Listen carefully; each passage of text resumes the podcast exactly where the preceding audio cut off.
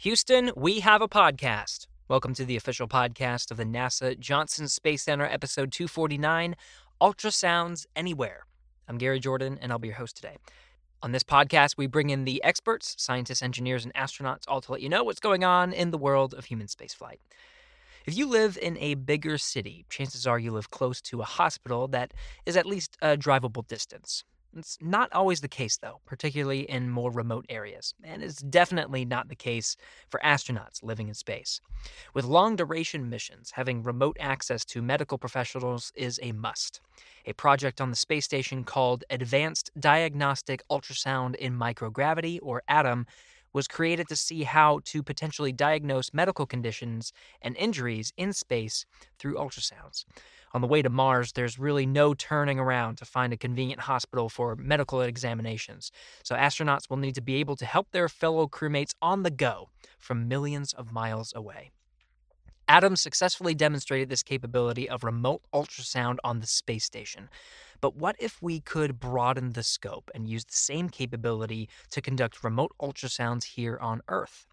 This eventually created a foundation for WinFocus, the world interactive network focused on critical ultrasound, and the world leading scientific network for ultrasounds. On this episode, we're joined by Dr. Scott Dulchavsky, principal investigator for ADUM and surgeon in chief and chairman at Henry Ford Health in Detroit, Michigan, and Dr. Daniel Siegal, musculoskeletal radiologist, also at Henry Ford Health. Both doctors will be discussing how these projects not only impact long term spaceflight on the International Space Station, the Moon, and eventually Mars, but how it can and has impacted the people here on Earth. With that, let's get right into it. Enjoy.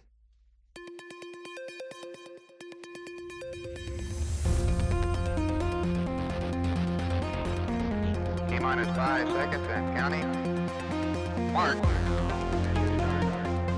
Launch commit lights are correct. Here she goes. Houston, we have a podcast. Scott and Dan, thanks so much for coming on Houston. We have a podcast today. Great, great to be here. Thanks so much for having us. Wonderful to be here. Very good.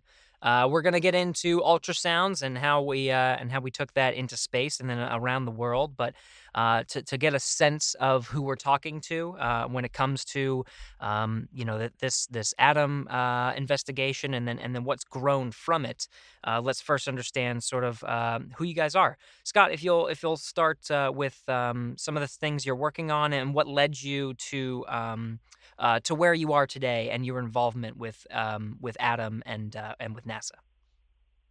Sure, I'm a surgeon uh, at heart, and uh, I'm up here at Henry Ford in uh, Detroit, where I'm the surgeon in chief. But if you go back 30 years, uh, a medical school classmate of mine wanted to and became an astronaut, and he hmm. introduced me to all of the unique challenges in the pre-international space station era there were on diagnosing uh, problems that might occur in our astronauts when they ex- exit the planet for a number of years.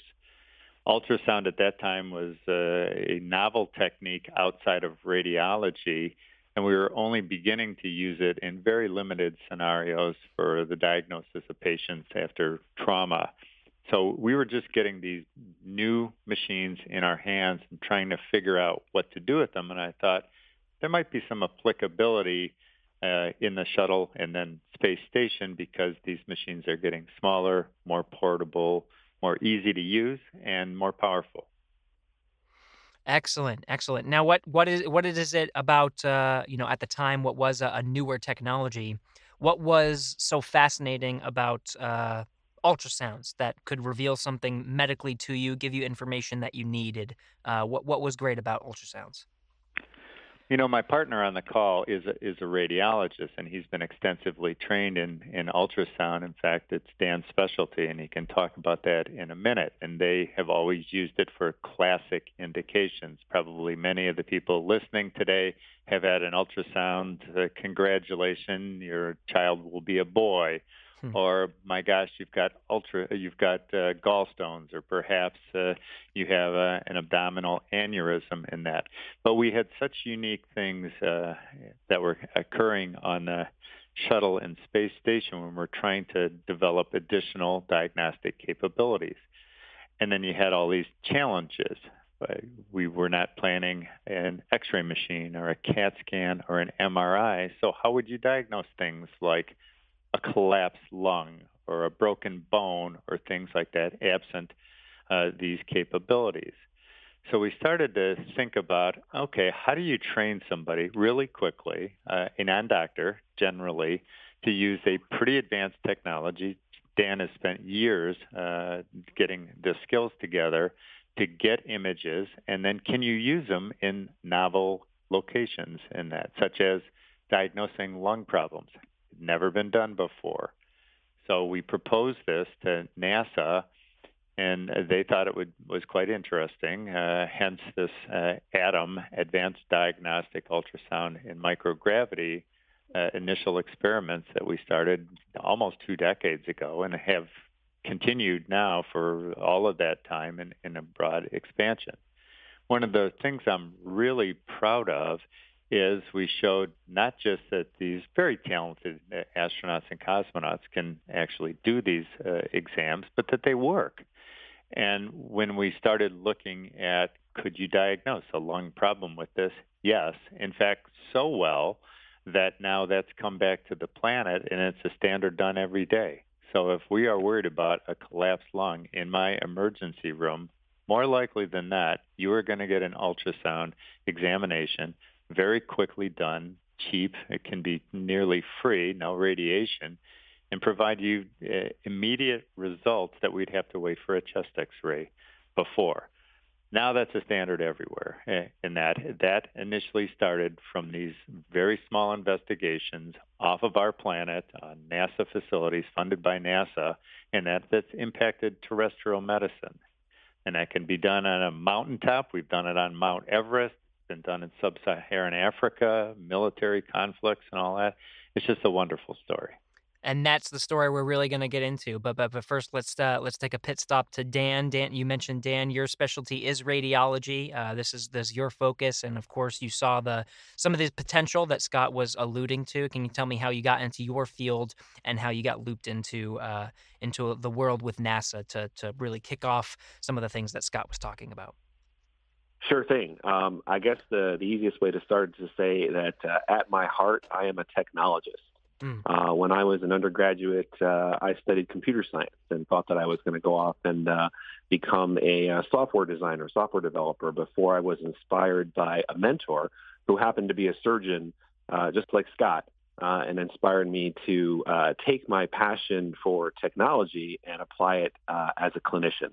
Uh, the, uh, the, the the way he really inspired me was to show that uh, the easiest path to uh, integrate the technology and the clinical side of things was to do it from a clinical perspective. Uh, and uh, I loved imaging at the time.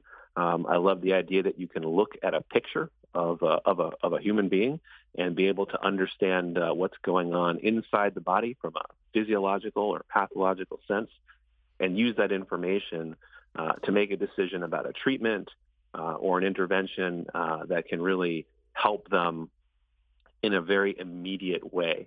Uh, there's uh, just such an, an, an evolution that has happened with imaging, even since I went into the field about 20 years ago, where the image quality has improved, the technology has advanced, and we're now able to do things with handheld devices uh, that was just not even imaginable um, uh, before this uh, this miniaturization of technology has uh, advanced. And uh, I'm particularly excited about ultrasound because it does a couple things that other imaging technologies don't do. If you think about a CAT scan or an MRI, they're really taking a snapshot in time. Uh, but what ultrasound can do is get a real time view of things that move inside the body. You can actually see the beating heart. You can actually see a baby move. Uh, and uh, when you look at my specialty, which is actually the musculoskeletal system, bones, joints, tendons, and the like, uh, it's an incredibly uh, valuable tool for looking at injuries because you can see when things move correctly, and you can also see things that don't move correctly. So when you're looking for broken bone, torn muscle, torn tendon, those kinds of things, you can see that almost immediately. Um, and one of the other great things about ultrasound is there's really no contraindication. Unlike a CAT scan, which uh, gives off radiation, or an MRI, which has a very strong magnetic field and then can have all kinds of problems with that, anyone can get an ultrasound at any time. Uh, so it's uh, it's really a, a, great tool to have in the hands of any clinician.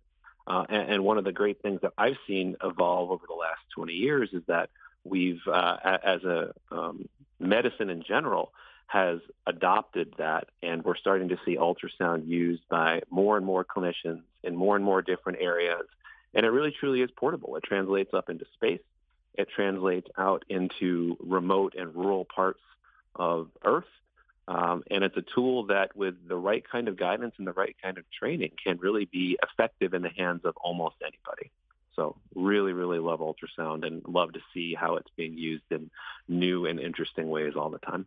Excellent. You're both alluding to this this fantastic growth in the technology and the applications of ultrasound, and both of you have been in this field for, for a very long time. Let's let's take it back towards the beginning. Dan, we'll, we'll stick with you for just a second. Um, it, it, seems like earlier earlier in your career, you you there was this this technology, this ultrasound technology, and I'm sure that you you guys were both um, uh, thinking about what are the potential applications here? This this technology is is incredible, and I wanted to kind of pick your brain on earlier in your career when you were thinking about ultrasound as a technology to how that led to let's try to do something in space. Well, the first thing that I would point to there is that these machines used to be the size of refrigerators. Hmm. Um, they were very big, very expensive, and the screens on them were were microscopic. Uh, it's amazing we were able to make the diagnoses that we could, but what I think it showed is the potential for, as we've seen with most things uh, in in computerization and and, uh, and technology like this, we knew it would get smaller. We knew it would get better. We knew that eventually it would grow to the form factor that it is right now, where it is almost the size where it can fit into your pocket plug into a handheld screen and give you the ability to, you know, with a little bit of a battery power, take it anywhere, including up into space. Um, and the, the, the second thing I would point to is ultrasound has a reputation for being somewhat difficult. Um, it's easy for anybody to pick up a probe, but sometimes it can be a little bit challenging to train them to put it down on the body in the right place get the right picture of the organ or structure that they're looking at and know that what they're looking at is normal or abnormal. And very fine movements of your hand on the probe can have a pretty dramatic uh, change in what the image looked like. So one of the things that I've really been focused on, if I would go back a while back uh, to sort of think about how I thought that this should evolve, is a lot needs to be uh, built into training people to use ultrasound effectively. You don't need to be an expert in order to get perfect images, but you do need a basic level of understanding in order to get good enough images. And so we put a ton of work into um, into the education and training programs that teach not just clinicians but also um, novice users, uh, students, astronauts, others that may not have ever held an ultrasound before, how to guide themselves to get really uh, good quality images. And one of the things we're starting to even see now is software that can run on the ultrasound machine itself that can provide automated guidance. Uh, really, really exciting technology potentially gives anyone, uh, even an untrained user, the capability to use a probe anywhere in the world or anywhere in the uh, in, even up in space to get these images and make a diagnosis from them. Oh, excellent. Now, um, uh, Scott, when you when we first came to you, you talked about the applications on the shuttle and on the space station. With some of the um, when when Dan is going over the progression of the t- technology and how portable it became, I wonder how um, how you guys ended up working together on this investigation called ADUM, and maybe even before and and after ADUM as well. But sounds like you know you, you've spent a lot of time working on this technology and then and then these these capabilities of training non-medical doctors so so in many cases astronauts how to use the device. So so can you talk about the genesis of the of the some of your efforts to to um uh, to start applying this technology in space? Yeah as Dan suggested, it's been a, an iterative process. Part of it was uh, involved with the technology advances, so it's quite difficult to fly something the size of a refrigerator. It's impossible to make that portable to take out into sub-Saharan Africa or India or something like that. There's a cost prohibitions that are you know less relevant for a space program, but completely relevant when you're trying to democratize this in a in an underserved region. So we first had to slowly modify and wait for the technology to catch up. And as Dan suggested, that has been explosive in that there are, there are hundreds of companies that are continually uh, making this technology uh, more user friendly, more powerful, uh, better, uh, better uh, image quality, and things uh, things like that. I think the the partnership, and uh, you know, you're missing a really important component in this. So I'm a sort of surgeon that understands some of the unique challenges within space.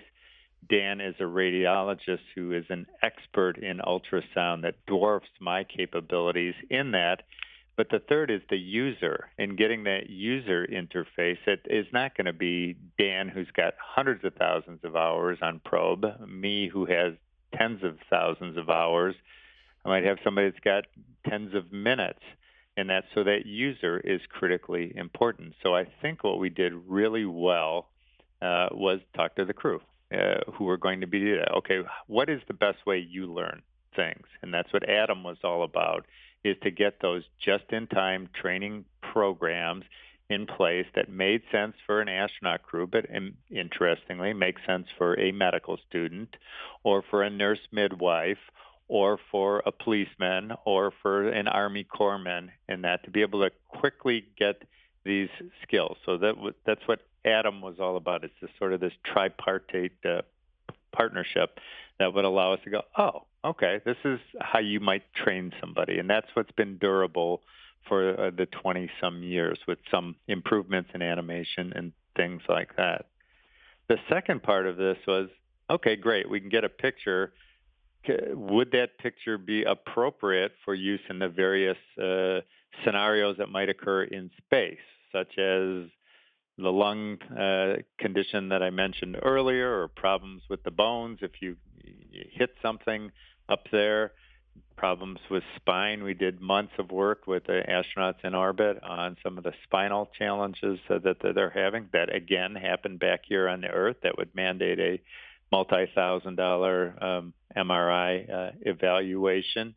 Most recently, working on some of the ocular problems that we see in our uh, long duration crews in that, and then looking even more forward to exploration class spaceflight and the air changes in the fluids that are appropriate fluid balance in astronauts a long time off the planet, which are also appropriate for heart failure patients here uh, back on Earth.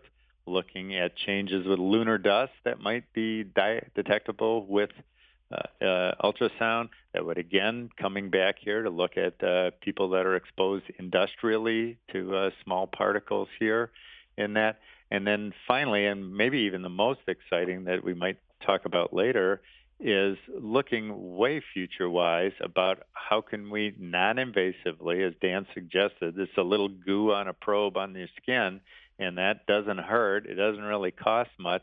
Could we use that to monitor things more longer term like diabetes whether you have diabetes how well you're doing whether you will get diabetes and that? It's a really a novel uh, technology that uh, its powers are almost uh, almost limitless. I hate to say it's like a Star Trek tricorder, but it, it's sort of the closest thing we have right now.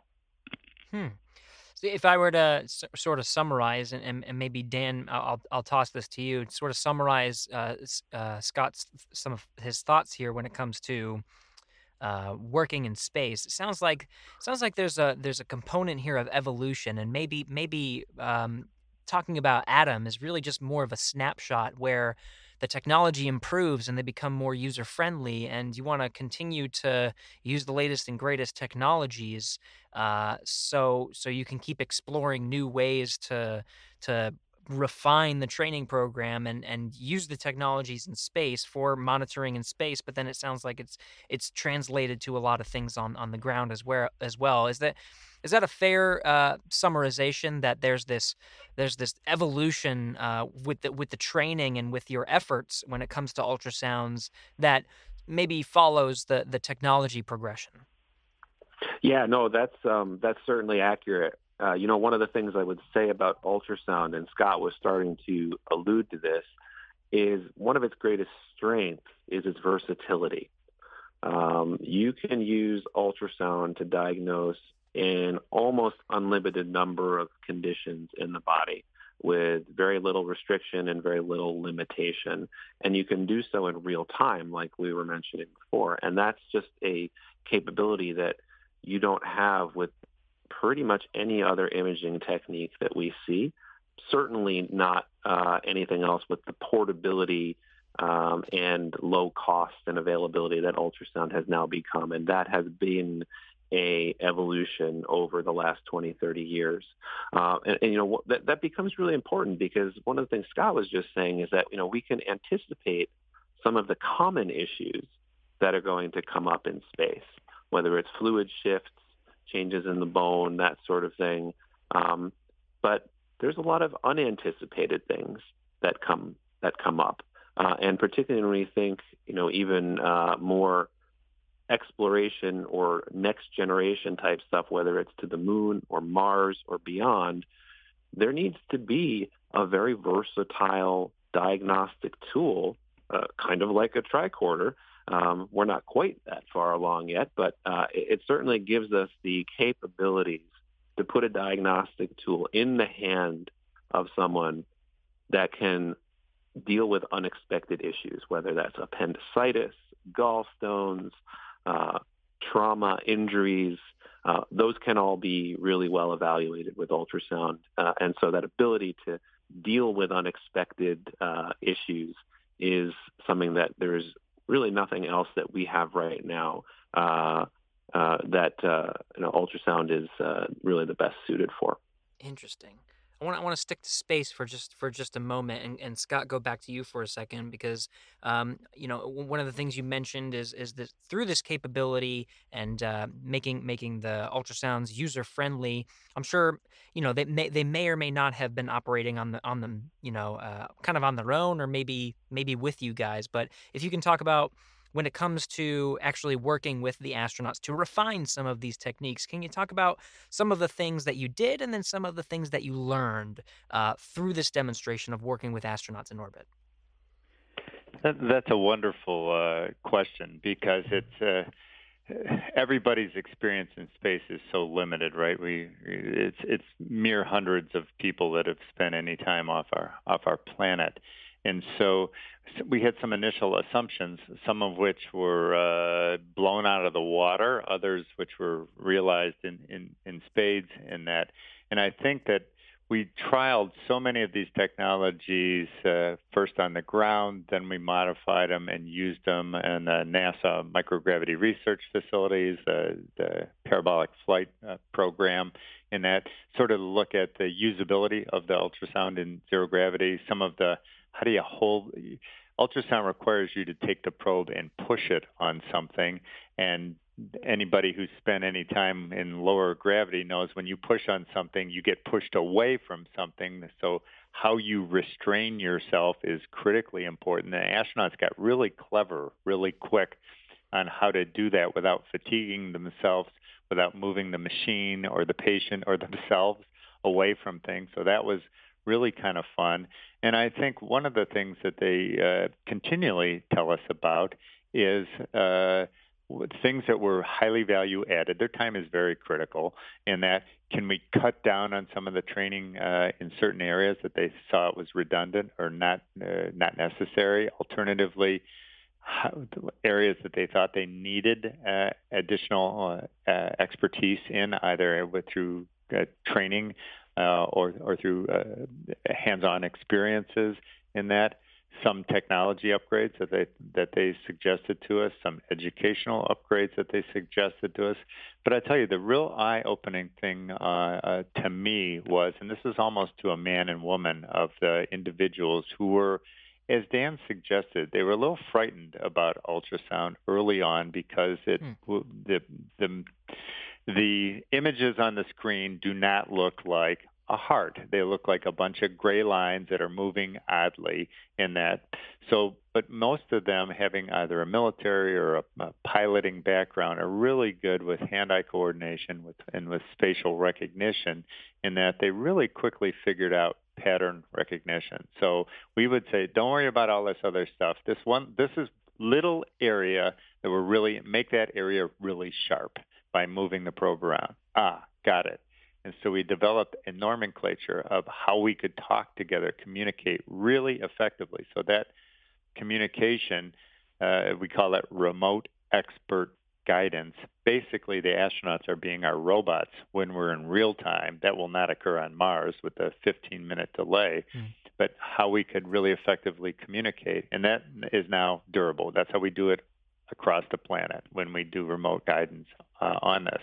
And the second one is I uh, under uh, anticipated how well that they could do that, uh, absent us in that. So we we would have real time sessions where there was some fair amount of hand holding required, and towards the end of their uh, expeditions, boy, I was superfluous in that, and if, so much so that not only would they get the image, but they would start to make diagnostic impressions on that image. Hence, our next grant, which was the catalog grant, that just went, it, it was ADUM on steroids. So it was a head to toe assessment in that. And not only was it that you could get an image in that, but then you could compare the image you got to a catalog of either normal or disease images. So if you are on Mars and you are a minimum of a 15 minute time delay phone call away from somebody, probably longer, that you could at least go, huh, this looks like that. And they could start to make plans for that. They'd obviously have expert oversight at some point in that. But it was quite remarkable to me that they were able to acquire this when I was sort of uh, haughtily, as a doctor who spent so many hours doing this, going, man, you picked that up pretty quick. And that sort of empowers me and I hope our teams to go, you know, this has been in the realm of very experienced doctors in the past and probably people with a lot less training and skill in this can be pretty darn good in this technique.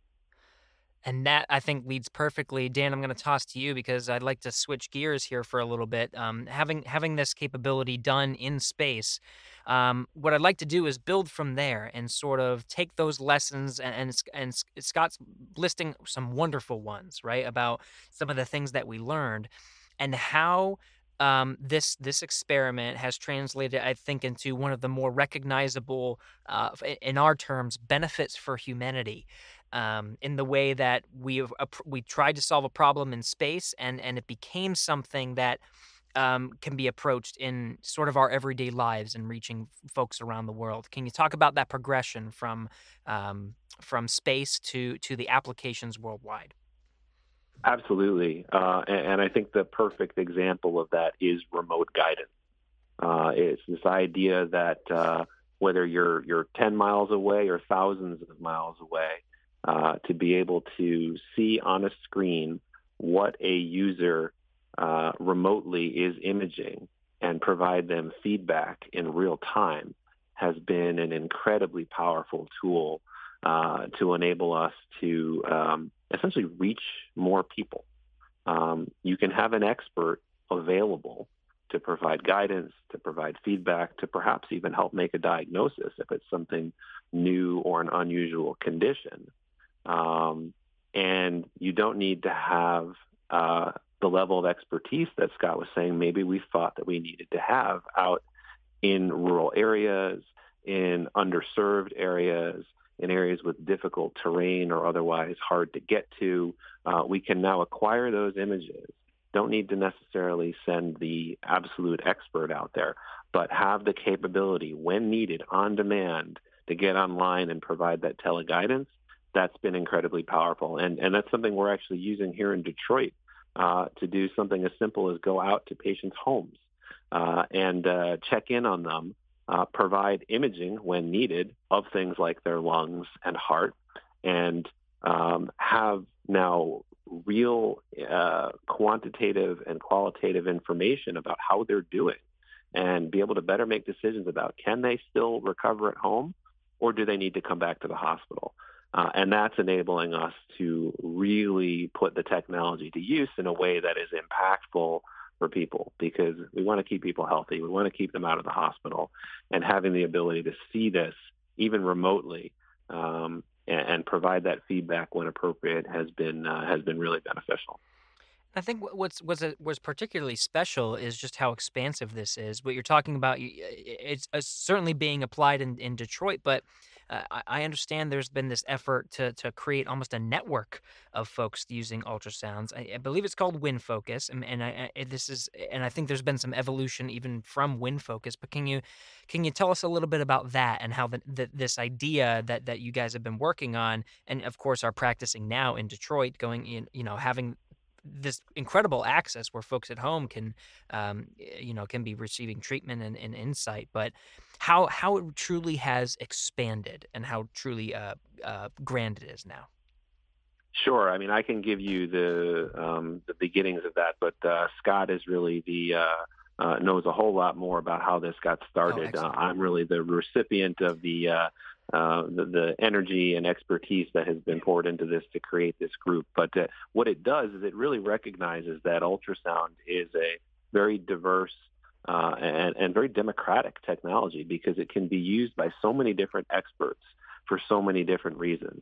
Me, as a radiologist uh, and a musculoskeletal radiologist, I'm using it day in, day out to diagnose uh, tears in muscles, ligaments, tendons, other injuries, that sort of thing. So that's a very different application than, say, an OBGYN or a surgeon or a internal medicine doctor who is mm. seeing someone in their clinic or out in their home or out in some remote area. Uh, so the idea that you can bring together a network of experts uh, to talk about, to research and better understand how to standardize uh, the use and applicability of a technology like this is really important because otherwise you could see how it would go off in a hundred different directions um, and potentially uh, disrupt or inhibit the ability of it to be used uh, in, in, positive ways. Um, bringing together all that expertise collectively and having a continuous discussion uh, really seems to be the right way to understand uh, the value of it, not just uh, for one individual specialty, but as a whole. Excellent, and and and uh, Scott, Dan mentioned that you can certainly ex- expand upon that, being much closer to this to this WinFocus, and then of course uh, the evolution of that. Yeah, so we we developed this wonderful tool uh, for use on uh, in space. And the tool that we got, we, we did not develop an ultrasound machine. Those are externally uh, developed. What we did was take how to make a very complicated and lengthy training program a lot more efficient. And so we had this. It worked great at NASA. They continue to use the large components of this today at NASA. How do you get the word out? Uh, and so we started to look at partner organizations, or if not available, to form them. And WinFocus was, as the name says, World Interactive Network. So we wanted to get this out on a global basis. And so WinFocus is uh, involved in individuals across our planet uh, that are trying to take this new technology for the betterment of humankind in areas that were never have these capabilities before. And so we've worked with the United Nations uh, on that, UNESCO, and many other uh, areas, and that we've presented this in, in countless uh, formats. And WinFocus is that organ that gets the word out, that does the training in that, now in 68 countries and tens of thousands of students, much like the American College of Surgeons. When we uh, uh, showed this technology to them, they went, wow, that's fantastic. Let's use that as the training platform for all surgeons. Or medical schools, when they went, my gosh, this is phenomenal. And that let's now use this to train uh, the next generation of individuals.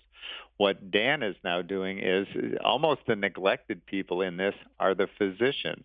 And so Dan is now working with different groups of physicians who previously only ordered ultrasounds are now starting to perform them. So internal medicine, family medicine, dermatology, people like that that can now have and utilize this really important technology to make medicine more efficient, uh, more cost uh, effective, and hopefully safer and more timely. Dan, this uh, this level of access and and level of user friendliness seems to be a huge component to this to this incredible technology. And and um, Scott described uh, pitching this to other surgeons who reacted with. Um, you know, a, a surprise and then uh, amazement, uh, and in its applicabilities. I wonder if you've uh, received the same level of excitement uh, when when reaching out to others that have helped it to uh, what it seems like continue to grow.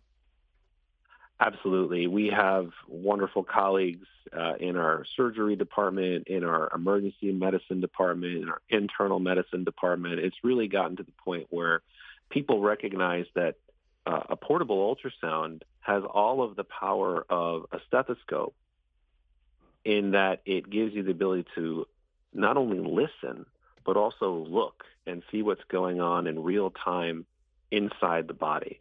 Uh, so I wouldn't be surprised if in five years or so, or possibly even sooner, we see most physicians starting out in medical school not having a stethoscope around their neck, but having one of these portable ultrasound devices. And it even translates to um, what happens with patients. When I'm in a room scanning a patient and they see the actual images coming up on the screen in real time, documenting whatever their problem might be, they become more engaged as well. And so it just goes to show that the the power of seeing a picture right in front of you in real time is so much more valuable uh, than uh, anything we've really ever had before. Scott, I want to circle back on the surgeons. Um, how you how you you mentioned their level of excitement. I wonder, from your perspective as a surgeon, a, a very experienced surgeon, um, what what you find most useful and fascinating about this technology and about this access that's getting you and many other surgeons, in particular, that that that particular focus of medicine, uh, on board with with this capability. Yeah surgeons are pretty impatient individuals and and that we like immediacy of action. Often we're forced into that in a trauma scenario. Minutes minutes count in that and having to wait for a diagnostic uh, examination can be life threatening in that. So i think i really appreciate the immediacy of information that it provides. Dan mentioned but it deserves additional emphasis that rather than a it's not a polaroid of what's going on. It's a movie camera. And so certain things you can only pick up when you can pick up motion in that. The way we diagnose a collapsed lung is watching the motion of the lung and that can be lost sometimes in a singular chest x-ray or things like that. And then finally i think having a tool that is has such broad applicability in that you don't have to have a hammer for this one and a nail driver for that thing and then a screwdriver for this and that you have a single machine that you change some settings on and you can use it to look is your bone broken or do you have an infection in your in a cavity in that? Are you pregnant? Do you have appendicitis and that? All with the same darn device and that that oh by the way costs less than a couple thousand dollars now from $250,000 when we first started this and that.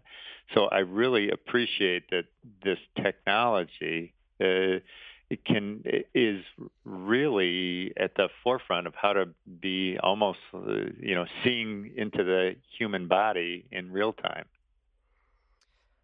thinking about the evolution of this technology um, that's that's been mentioned uh, and and just what we can look forward to um, Scott you alluded to things like monitoring diabetes or um, using the tricorder as a di- diagnostic tool it doesn't seem like there's any any indication that the uh, things are uh, slowing down in this world. If anything, the, the possibilities just just continue to to grow. I wonder, uh, you know, what what some of these tools are, and, and how can they how they can really help the people on Earth. Uh, that's that's been started through some of the efforts in space, but then um, taking that, taking those technologies, and and thinking about space as well. I wonder, uh, really, what I'm getting at here is uh, how this can continue to grow uh, and how the possibilities continue to open up um, uh, as we go through time. Yeah, I, I, I like to think that I'm sort of clever in that, but I'm always uh, amazed when somebody comes up with some novel uh, idea on how to use this I never thought of in that. So some colleagues said, "Hey, we're having this problem. We're worried about the maybe the astronauts have increased pressures on their brains from something that's going on in long duration space flight." And that the astronauts were appropriately reluctant for us to put bolts in their head to monitor those. Could you use ultrasound? And so some colleagues said, maybe we can look at the back of the eye at some of the nerves and things like that. And darn, it seems to work just famously about that. And so we studied that, we proved that, and and now it's something that we're using, you know, monthly on the space station and also also terrestrially. And then I'd look at Dan and some of his uh, basic uh, uh, colleagues that are starting to see some really interesting stuff in diabetes. So I'd like him to talk a little bit about this because he's on the forefront of this. Oh, excellent. Yes, Dan, please. Uh, yeah, so what, what Scott is alluding to is the ability to, um, I would describe, look deeper into the images. Um, what ultrasound and most imaging modalities were originally conceived as being able to do is to recognize abnormalities in the anatomy. What we're realizing now with the ability to look at both the raw data and changes in the signal that come off of things like ultrasound at both an individual and an aggregate scale is there's probably information in there that is not perceptible to the human eye but when analyzed by an algorithm, uh, a deep learning type of artificial intelligence algorithm, we're starting to see patterns that may not have been, uh, like Scott had said, uh, even thought of or perceived. Uh, and we have the potential to see architectural changes in structure, like muscle or tendon, uh, that are seen on images before they may even be detectable in blood tests. So diabetes is just one of those areas we're exploring right now. Uh, we think we'll have uh, the ability to non-invasively detect things like that and many other things, potentially giving us a predictive capability from these images that could keep people healthy, uh, both on Earth and up in space, in addition to the already impressive capabilities that we have with ultrasound to diagnose things after they've happened. So that is particularly exciting.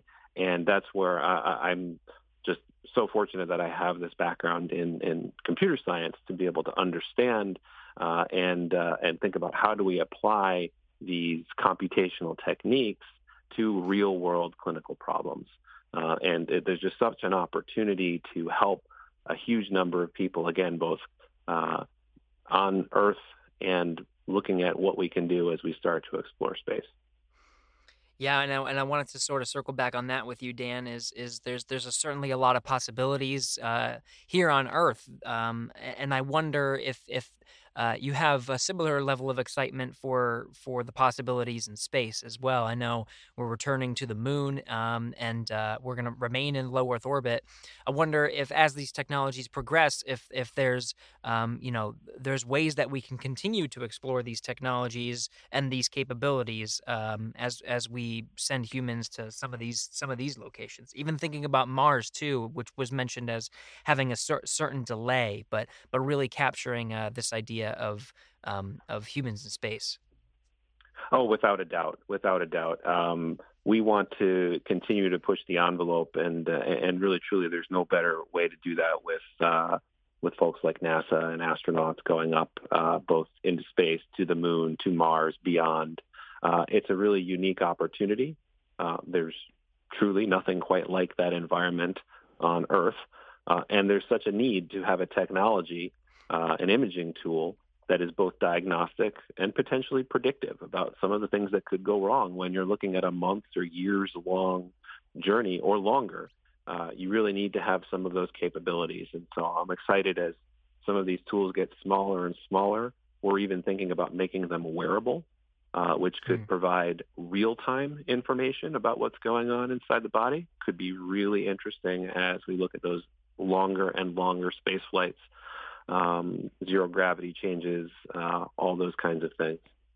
Very interesting stuff. Let me let me toss to each of you, Scott, you first, and, and then to Dan. I want to make sure we did this topic justice, uh, reviewing some of the things that we've done in space and, and the applications to uh, a lot of what has seems like rapid progress over the decades uh, in uh, on Earth. Uh, but I wanted to, to toss to each of you to make sure that that we covered most of the things that we were hoping to cover. Scott, we'll start with you.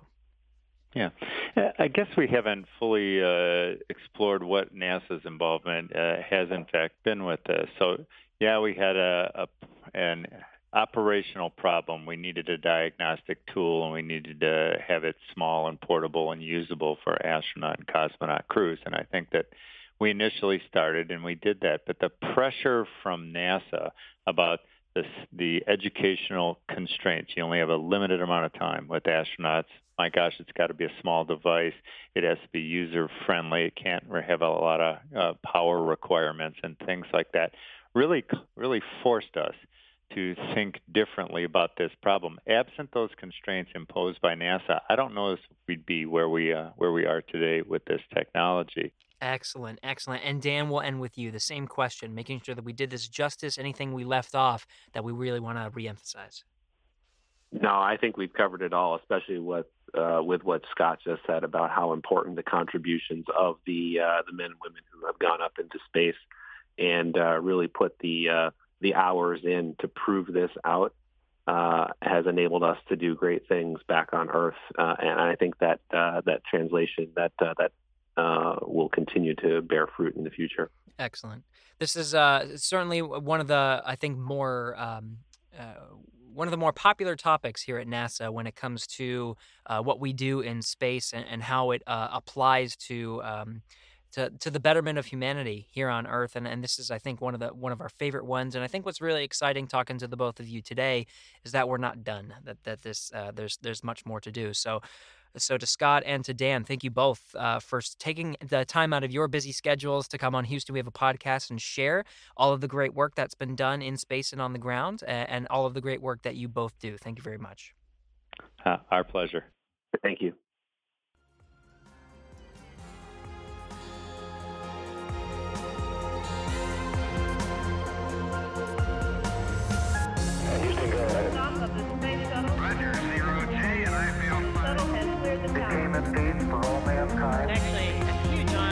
Honor to break a record like. Not because they are easy, but because they are hard. Never Houston, welcome to space. Hey, thanks for sticking around. It was a pleasure talking with Dr. Scott Dulchavsky and Dr. Dan Siegal today uh, to learn more about ultrasounds that have been conducted in space and really around the world and what has been made possible through some of the efforts of NASA. It was really a pleasure to have them on. You can check out nasa.gov/iss for the latest going on in the International Space Station. Uh, of course, there are ultrasounds still being conducted to this day, so you can check out some of the research objectives that are ongoing. We're one of many, NASA podcasts across the whole agency, and you can find us all at nasa.gov/podcast, including us, and you can listen to any of our episodes in no particular order. If you want to talk to us, we're on the NASA Johnson Space Center pages of Facebook, Twitter, and Instagram. Just use the hashtag AskNASA on your favorite platform to submit an idea for the show, and just make sure to mention it's for us. At Houston, we have a podcast. This episode was recorded on June 2nd, 2022. Thanks to Alex Perryman, Pat Ryan, Heidi Lavelle, Belinda Pulido, and Jaden Jennings. And of course, thanks again to Scott and Dan for taking the time to come on the show. Give us a rating and feedback on whatever platform you're listening to us on, and tell us what you think of our podcast. We'll be back next week.